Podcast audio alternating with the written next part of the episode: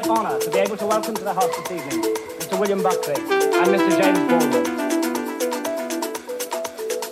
We are going back to a place called home.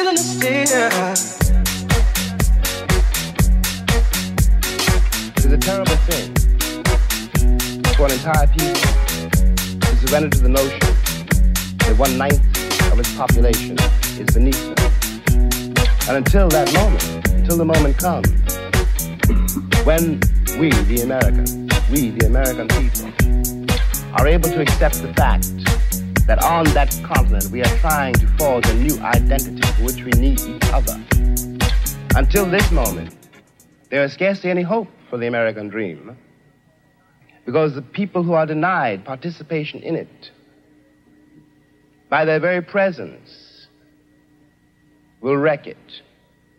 And if that happens, it's a very grave moment for the West.